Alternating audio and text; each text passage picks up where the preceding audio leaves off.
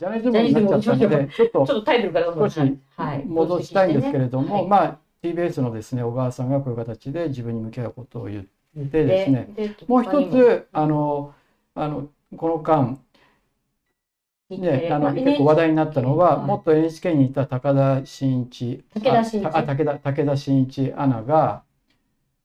あれですよね日その日テレの「デイデイっていう朝9時の番組のあのこれでも15日トップニュースで11分やって、11分がうん、で彼が私も報道の現場に長くいましたけれどもこの間こうしたことと言いますのは芸能界の中での出来事でニュースとして伝えるべきことなのかどうかということを突き詰めて議論したり考えたりすることをしてきませんでしたと。で藤島氏が自ら積極的に知ろうとしたり追及なしなかったことについて責任があると考えていますとしていますけれども同じ責任を伝える側としても今感じていますと。うん。いうことは言ったんですよね。あの、ちょっと今日私見出しでね、逃げるテレ朝 NHK ってなっちゃってるんですけど、私ちょっと NHK さっきたまたま別の集会に行ったら、あの、知り合いのカメラマンがいて、やっぱり、あの、明日緊急でジャニーズ問題を黒源でやるってことが決まって、結構その、多分 NHK は、そうは言っても、民放キー局含めて、テレビの中では、まあ、1日遅れでしたけど、翌日、まあ、2分っていう枠で取取材をして、あの、1万6000人の署名の時も、来てたのは TBS と日テレと NHK でした。キー局で言うと。だからそういう意味では、ちょっとこのタイトルは、あの、でじゃあそれえー変更した方がいいかなとっていう、あ、ここか。それは私はじゃあ指摘したいんですけど、うんまあ、昨日のですねうん月曜日の段階で翌日のそれぞれの看板のニュース番組でどういうふうに報じたかっていうのが大事だと思うんですよね。NHK はニュース7では報じなかったですよね。朝の7時のニュースでトップニュースでやったと私は聞きましたけれどもこの日の指示この日のと、夜7時はやらずに夜9時にこの4項目目でこの前には G7 でどういうお土産を出すかとかそういうの長々とやってましたけれどもまああの扱いは。7分間4項目目でやってうん。言ったコメントが田中さんがうん被害を訴える声は相次いでいました。うんこうした声にしっかり向き合っていく必要があります。これだけですよ。でで、田中さんのアップにさえならなかったですよ。これ。あの、こういう映像だったの。で、もうだから最初からコメントする気がないっうんていうのは明らかなんですよね。うんメディアの、まあ、反省には向き合えてない。まさにそういうことです。だから、まあ私が今逃げるっていうのはそういう意味で言ってるので、あの自らの責任に言及しているところは、まあ、TBS という、まあ、そういう意味で言えば TBS だけっていうことです TBS、だからこの個人なのでしょうけれどあも、日テレの高武田さんは武田さんね。はそうでしたね。だからやっぱりあと有働さんのやつですよね。ちょっと残念だったの。その前にそう小石さんもじゃあ、それいきますか。テレ朝ですね。で、テレ朝は3項目目でうん。昨日の夜のあのニュースをやったんですけれども、この間明らかだったのは、サンデーステーションだとそういうの、まあ、うん統一教会とほほとんど同じなんですけれども、統一教会もジャニーズ問題も、サンデーステーションではやるけど、普通の報道ステーションではほとんどやらない。っていうことが続いていて、昨日はまあ3項目目ですよね。で、藤島社長は書面の中で被害を訴え、精神的に苦しんでいる方々に対して誠実に向き合っていく。それをやらずして私たちに未来はないというふうに述べています。ジャニーズ事務所には、ここで言う私たちのという言葉を一事務所のという意味に限定してほしくないと思います。日本の芸能界をリードしてきた事務所だけに、この問題が及ぼした影響は非常に大きいものがあるからです。で、これ大きいものがあるのに全然やってこなかったわけですよ。で報道ステーションはね。で、被害を訴えている人たちをはじめ、夢を傷つけられたファンや、この問題でショックを受けた多くの人たちの思いを、まずはしっかりと受け止めていて、受け止めていただきたい。誠実に向き合うというのはそこから始まるのではないでしょうかっていうのは、私は非常に見ていて、あの、ちょっと怒りを感じましたね。だって一番消極的だったのに、一番上から目線って私は言っていいと思うんですが、ジャニーズ事務所に注文つけてるわけですよね。でも、注文つける資格は正直言って私は報道ステーションのこれまでの報道を見ていてないうんと思うんですよね。だからみんなあの自己反省ないんだなっていうのがびっくりですね。多分そのその程度、つまり小川さんがやっぱりきちんと、あの多分大越さんからすると一回りも二回りも彼女は若いですけど、それでもそのね、おそらくだから1967年の女性自身も2004年のそういった最高裁の判決の話なんかも多分ほとんど彼女は私よりも若いから分かってないはずだと思うんですけど大越さん世代ってもろ知ってますよねそういう話を。だけどそこにだから自分たちのマスマスメディアがやっぱり手をつけてこなかった、ね、部分の問題に変えられ変えれないっていうのは何なんですかねちょっとこれは本当になんか一言感ですよね。なんかねこの問題が及ぼした影響は非常に大きいものがあるからですってちょっと私は耳を疑った。だからその問題に加担したのはてか、報道ステーション見てる人たちはこれ全然わからないですよね、急に。急に言われて、これは大きい問題ですって言われても、はっていう感じだと思うんですよね。青木さんは、どうですここで振るのは？常に放出には辛口になってしまいがちなんです。どうでしょうっていう、あの通りなんじゃないこれどうどうしてこういうことをこう堂々と言えちゃうのかなっていうのは私は本当にあの小川さんを見習ってほしいというふうに思いますしじゃあそれを自己反省するとねじゃあ「ミュージックステーションどうなってんだ」とかそういう話に行くからなのか。でもそれとね「報道ステーション」でやることとは全く別次元の話ですし。うん、あのー、知らないよ。あれ小川さんのやつは僕ももちろん見ましたけれど、小川さんの言葉なのか、もちろん小川さんの言葉でもあるんだろうけれど、まああれは、うん、あのジャニーズに関するそのコメント、まあ今回のことを受けてこの大越さんがこれ自分の言葉なのか、ねもちろん自分の言葉なんだろうけど、まあ多分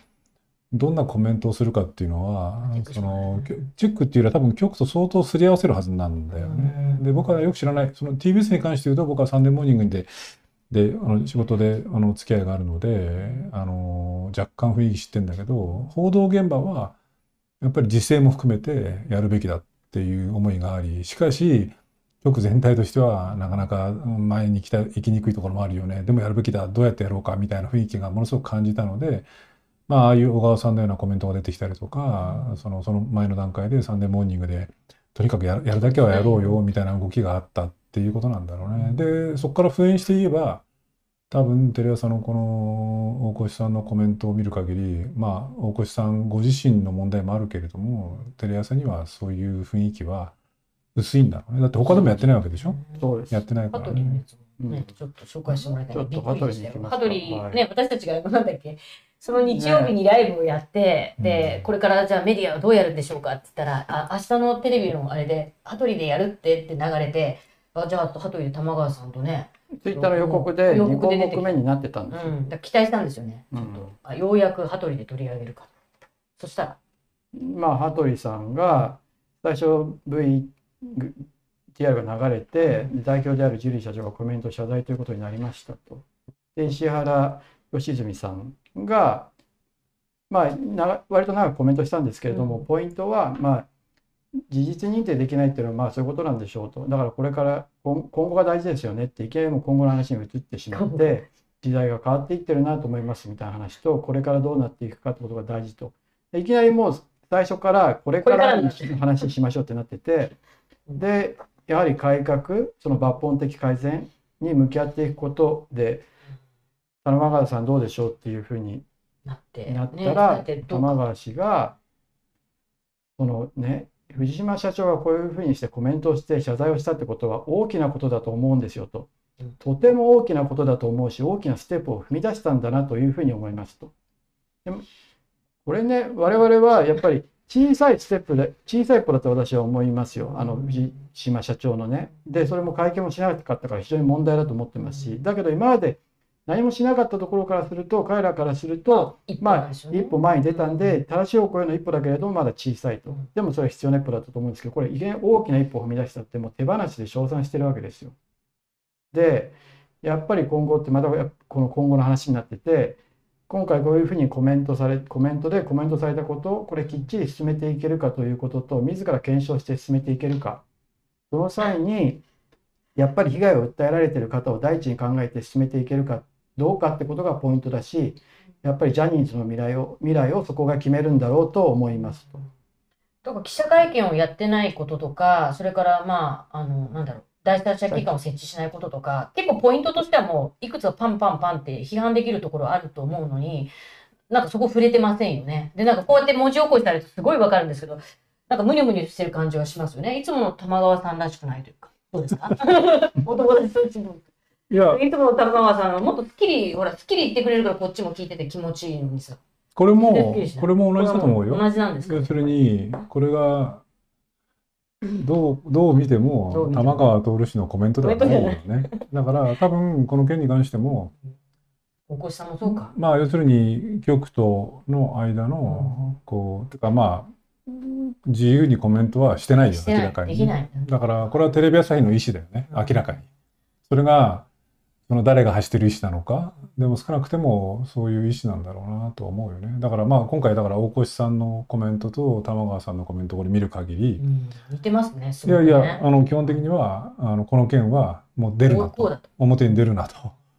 いうふうにもうとにかくもうあの一応触るだけ触ってもうあとはあのいじるなっていうことなんだろうね。それがどういう力学なのかっていうのは僕はよくわからないけどね、でも彼らになんか物言えるとしたら早川会長か篠塚社長しかいませんよね。まあそうなんだろうだからな。それがなんかある種のなんていうかなテレビメディアへのもうネットでバーッと出てきますけれどおかしいじゃないかっていうのがすごいわかるしもちろん「ミュージックステーション」っていうのがあってあそこはとにかく歴代ジャニタレでねガンガンガンガン埋めててあのかつては一緒にこう番組の中に出る人がみんなジャニーズのグループグループグループじゃないとダメらしくてグルジャニーズのグループグループで全然違うところが出ると一回だけ何回かそのジャニーズがもうやっぱり出ないって拒否されたことがあったらしいんですけれどそれは全然そのジャニーズ事務所じゃないあの事務所のね歌詞をポンと入れたらやっぱ大激怒されたみたいなのがあったりして、非常にだからあのミュージックステーションへのジャニーズタレントの影響力ってものすごい強いっていうのは聞いたんですけどでもやっぱりそれとこれとって本当に違いますし今やっぱりマスメディアへの不信っていうのはカーワンさんがあれだけ前に出てきてるのにえって NHK が2分でその後はネットのウェブだけででとにかくテレ朝って今日フジテレビやってるかどうか分かりませんけどテレ朝とフジテレビはかなり消極的でした。だからそこはもうもはや SNS 上でいろんなねファンの方たちのやり取りや一般の方たちのやり取りがあってもあのそういう意味では批判はありますけどガーシーチャンネルでも約 1,、まあ、1年半年以上前にはあの彼はポロッとだけど言ってるわけですよね。そういう生々しいその被害を受けたって話を。だからそういうのを含めてこれだけ SNS が発達してみんながカンワンさんがもう告発会見したってことを知ってる中でずっと報じてきてないマスメディアがいくつかこう象徴的にあってようやく報じた。じゃあここはもうねジュリーさんが謝ったからにはきっちり切り込むのかなと思いきやこうなってしまう。だからこれは私はやっぱりそのまあ経営上層部がもう現場にいろんなことを言う言った結果がこうなっちゃってるのかなと思うんですけいや、どそれ明らかに経営上層部の判断だとそれが思やっぱり大きなマスメディアとしては間違った判断だと思いますし、あの、じゃあそこでね、厳しい言葉を言ったところで、その私たちもほら、ジャジャニーズ事務所サイドをちょっと取材で聞いてると、彼らの方がまずいと。もうむしろテレビはなんか全然、だから一時期やってなかったけど、彼らの方がアークを見たり、それこそ美咲さんとのやりとり見たり、いろんな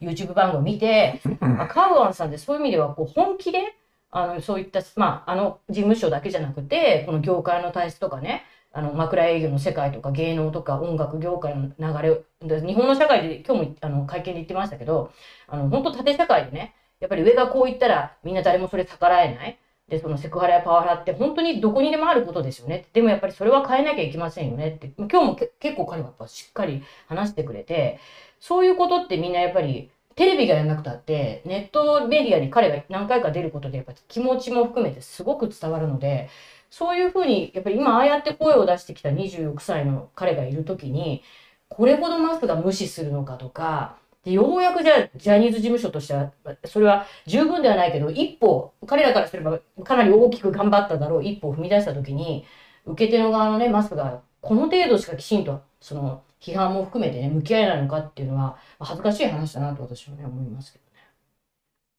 その私テレ朝で気になるのはこうやって比較して今回見たんですけれども、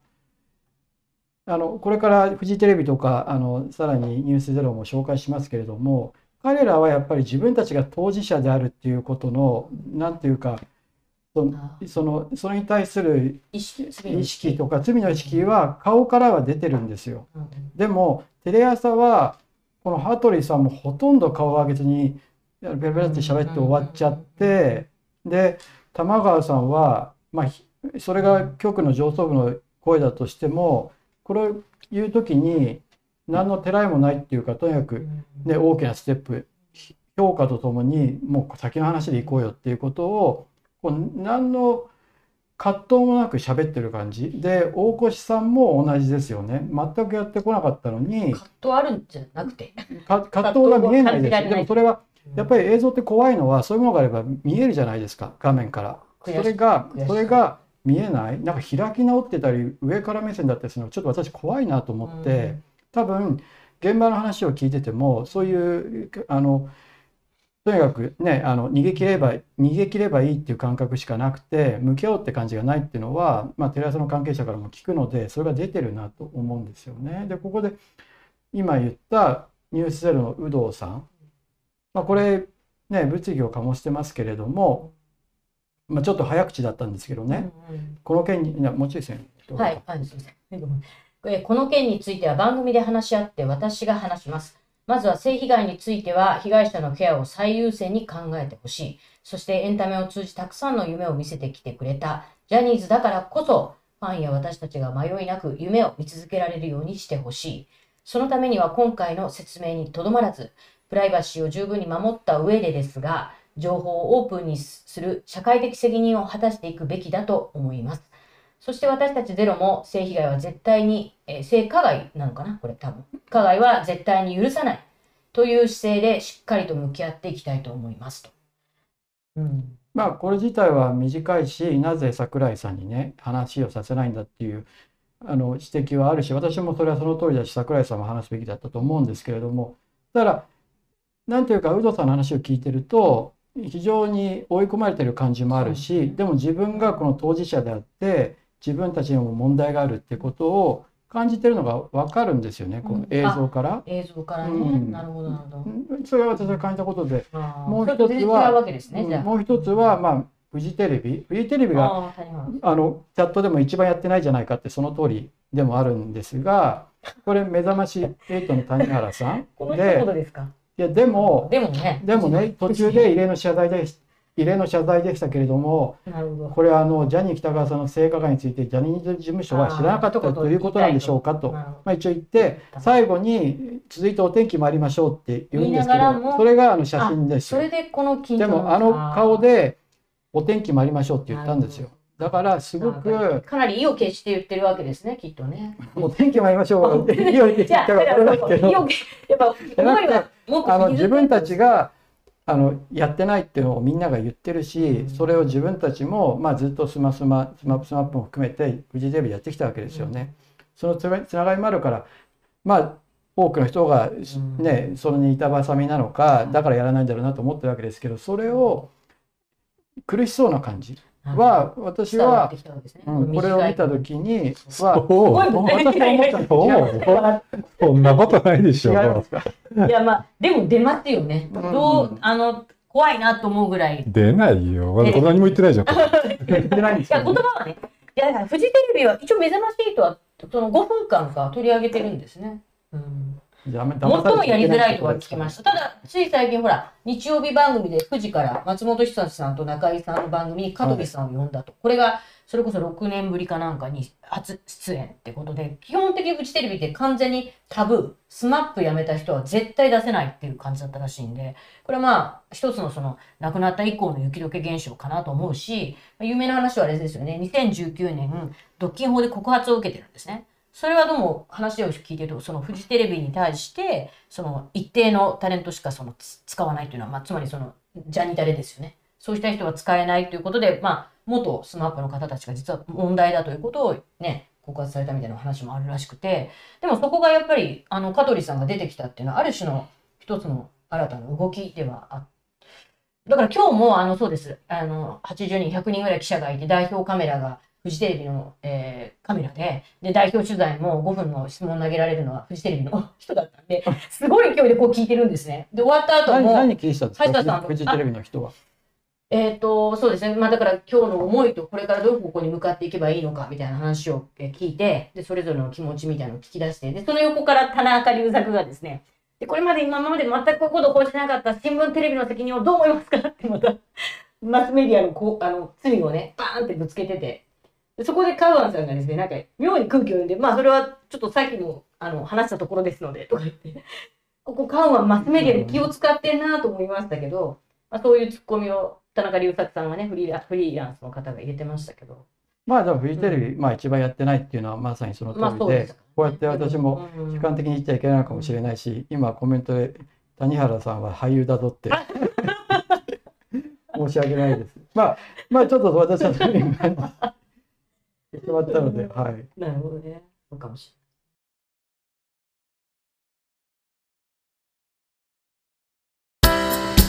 アークタイムズポッドキャストお聞きいただきありがとうございます。他にも様々なエピソードがありますのでぜひお聞きください。動画は YouTube 上のアークタイムズチャンネルでご覧になれます。こちらもぜひご活用ください。